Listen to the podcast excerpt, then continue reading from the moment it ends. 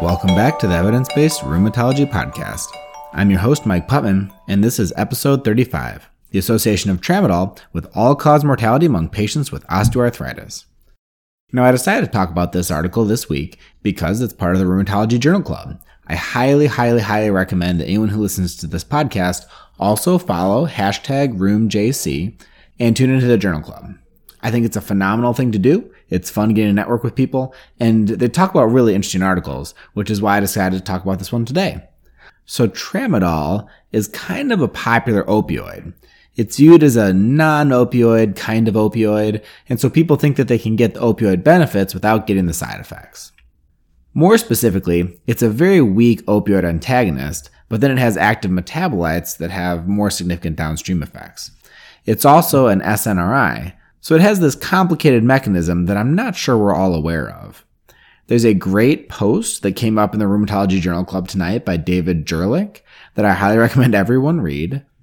It's entitled Tox Hound, Tramadont, and in it he describes tramadol as what would happen if codeine and Prozac had a baby and that baby grew into a sullen, unpredictable teenager who wore only black and sometimes kicked puppies and set fires.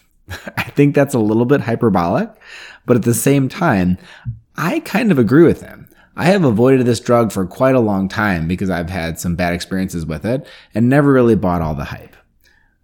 That also leads into my first disclosure, which is that heading into this, I was not a tramadol believer. Afterwards, I am also not a tramadol believer, but I don't think this paper is strong enough to do anything more than confirm the bias I already had. With that, let's get into it. This paper is yet another large epidemiologic study published in JAMA, just like last week. These are great fun. Just like last week's podcast, this is a very well done study, but not one that I think overcomes the underlying problem with this sort of epidemiology. This was based on the Health Improvement Network, THIN, which is what I'm going to call it from now on. It's an electronic medical record database. Woof.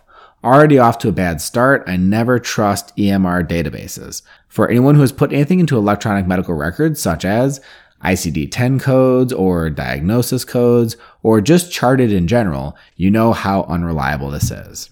Now, it contains health information on a lot of people 11 million patients from 580 general practices in the United Kingdom. That's exciting. But if you remember last week, my rule about epidemiologic studies is that it's not the size of the study, it's the size of the effect. The fact that you have a large study in no way attenuates the bias of the study itself.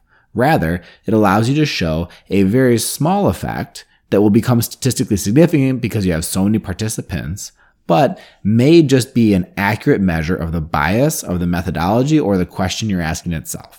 Now, this thin database is actually a pretty good one. It includes information about sociodemographics, anthropometrics, lifestyle factors, D- GP visits, diagnoses, etc. Lots of good comorbidities and confounders.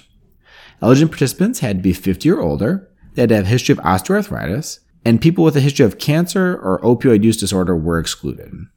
As with last week, these authors did a number of good things. So the first is that they used propensity score matching to match the patients in the cohort. How is this good? Well, the main problem with this study is that the people who received tramadol are likely different from the people who did not receive tramadol you worry that maybe the doctor looked at them and said, you look kind of sick, or you have kidney disease, or you're on the older side. So I'm going to avoid a medicine such as an NSAID or a different kind of narcotic. Why is that a problem? Well, if a doctor avoided prescribing tramadol because of some factor that was not related to tramadol and puts you at a higher risk of mortality, that's what we call a confounder, and particularly confounding by indication. We're prescribing tramadol not only because it's a pain medicine, but also because it's a pain medicine we think is safe in people who are more likely to die because they're sicker. The problem with that is that those patients are more likely to die, and then they go on to die at a higher rate than the people we did not prescribe tramadol to. We'll talk about this more, but this is the fundamental problem with this paper.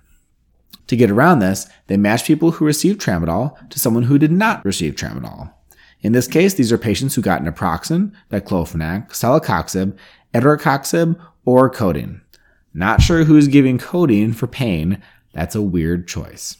So what were the confounders that they had to control for? They had quite a lot. It's an impressive list. They had age, they had sex, they had this thing called the Townsend Deprivation Index, the body mass index, drinking habits, smoking habits, duration of OA, comorbidities, prescriptions prior to the index date, healthcare utilization the two years before the date. These are all very good confounders, and this is a strength of the study in that if they hadn't been able to control for those issues, this never would have made it into JAMA. But they could, and so theoretically they can limit the degree of confounding. Now, patients were excluded from the analysis if they had missing values for BMI, drinking, smoking, or the deprivation index, which is good. And the authors performed six sensitivity analyses to assess the robustness of their findings.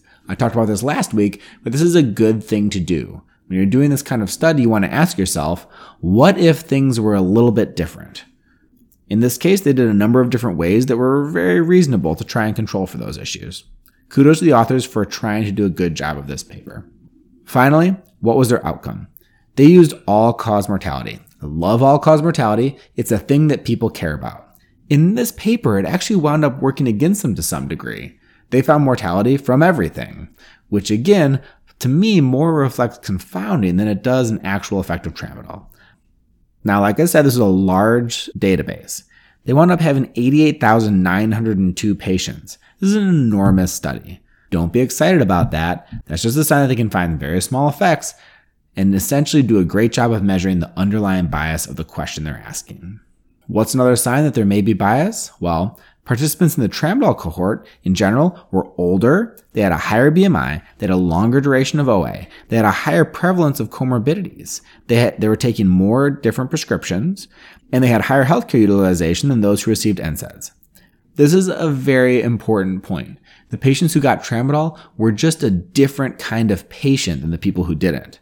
Again, propensity score matching to control for that, but you can never really squeeze out all of the confounding. They did a good job. After matching, the characteristics between the two matched cohorts were similar. And so theoretically, we have two groups of people who are the same. Mortality was higher in the tramadol cohort than in the naproxen cohort. Back to my axiom, it's not the size of the study, it's the size of the effect. What was the effect size? Mortality was higher in the tramadol cohort than in the naproxen cohort. How much higher? Now in the tramadol group, there are 23.5 deaths per thousand person years. To put that a little clearer, if you treated 100 people with tramadol for one year, you would expect 2.35 people to die. We can't look at that in isolation because if you were to treat 100 people for one year with naproxen in this study, 1.38 people would die. Now, what was causing all these deaths? Well, mortality from cardiovascular, GI, infection, cancer, and respiratory diseases were all higher, but none of them were statistically significantly different. Why does this matter? Well, it's hard because we can't say why people were more likely to die from tramadol. It doesn't really make sense that tramadol would cause death in a variety of different ways. You would imagine that tramadol would cause death in one specific way. Perhaps people who overdosed were more likely to have respiratory depression, and in that case, they're more likely to have cardiopulmonary or respiratory disease. Maybe tramadol is more likely to cause an overdose, resulting in some sort of side effect, such as renal failure. We didn't see this here. We saw death overall from a variety of causes. Do you know what would do that? Is if the people who were getting tramadol were the people who a physician evaluated and said, I don't feel comfortable giving you an NSAID, so why don't I give you this safe drug named tramadol? I don't think this strongly suggests it, but I do think that this pushes me more towards feeling like the effect size here is related to some combination of confounding by indication and unmeasured confounding. Now, the authors readily acknowledge this. They say, look, the biologic mechanisms linking tramadol to mortality are unclear.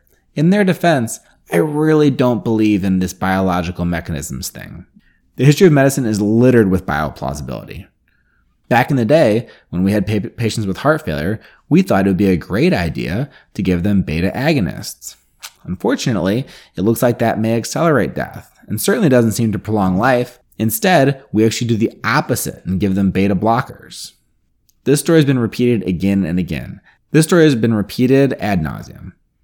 For every time we have a drug that we think will work, there's always a physiologic reason that we think it would be effective. If we find that the opposite is true, we invent a different physiologic reason for it to happen. I never put too much stock in these kinds of explanations. In this case, it would be nice to have one. The authors point to a couple possibilities. Tramadol activates the mu-opioid receptors and inhibits central serotonin norepinephrine reuptake, so maybe this is some sort of bizarre neurologic effect that we get. Perhaps people are overdosing on tramadol. Perhaps, as we have seen in other cohorts, tramadol is increasing the risk of hypoglycemia, which is resulting in more mortality. We just don't know. Even though this was an enormous study, it wasn't capable of picking up on a difference in cause specific mortality. There are a number of other limitations that the authors helpfully highlighted. In particular, 16 to 30% of causes of death could not be ascertained. Another is that they found a higher cancer related mortality in the tramadol cohort than in the NSAIDs cohorts. That is a big, big problem.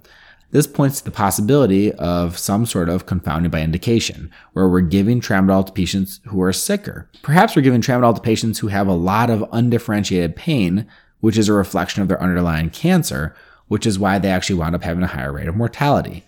When you have something that affects the outcome and the exposure, that's a confounder if you can't control for it. And they couldn't control for cancer related mortality because this was undiagnosed cancer. Finally, as I mentioned a long time ago, there were just so many differences between the people who got tramadol and didn't get tramadol that there's a high chance that they weren't able to account for everything. They did a really good job. They did propensity score matching. They had a lot of variables and confounders that they could adjust for. But at the end of the day, I always think about what I call the squint test, where a doctor looks at a patient and says, You're someone I'm nervous about. And I'm not going to give you ibuprofen because I'm worried that you'll have some sort of ulcer and bleed, or you'll have some sort of kidney damage from it. We can't control for that. There's no variable that says the doctor looked at you and felt nervous about it and so gave you tramadol. At the end of the day, I think that that issue fatally flaws this paper. Is this paper going to change my practice? Not really. I already avoid tramadol. It's not a drug that I like to prescribe and most of our patients respond to anti inflammatory drugs, so I really don't give very many narcotics as a general practice. To be totally fair though, I don't think this paper provides convincing evidence for that practice.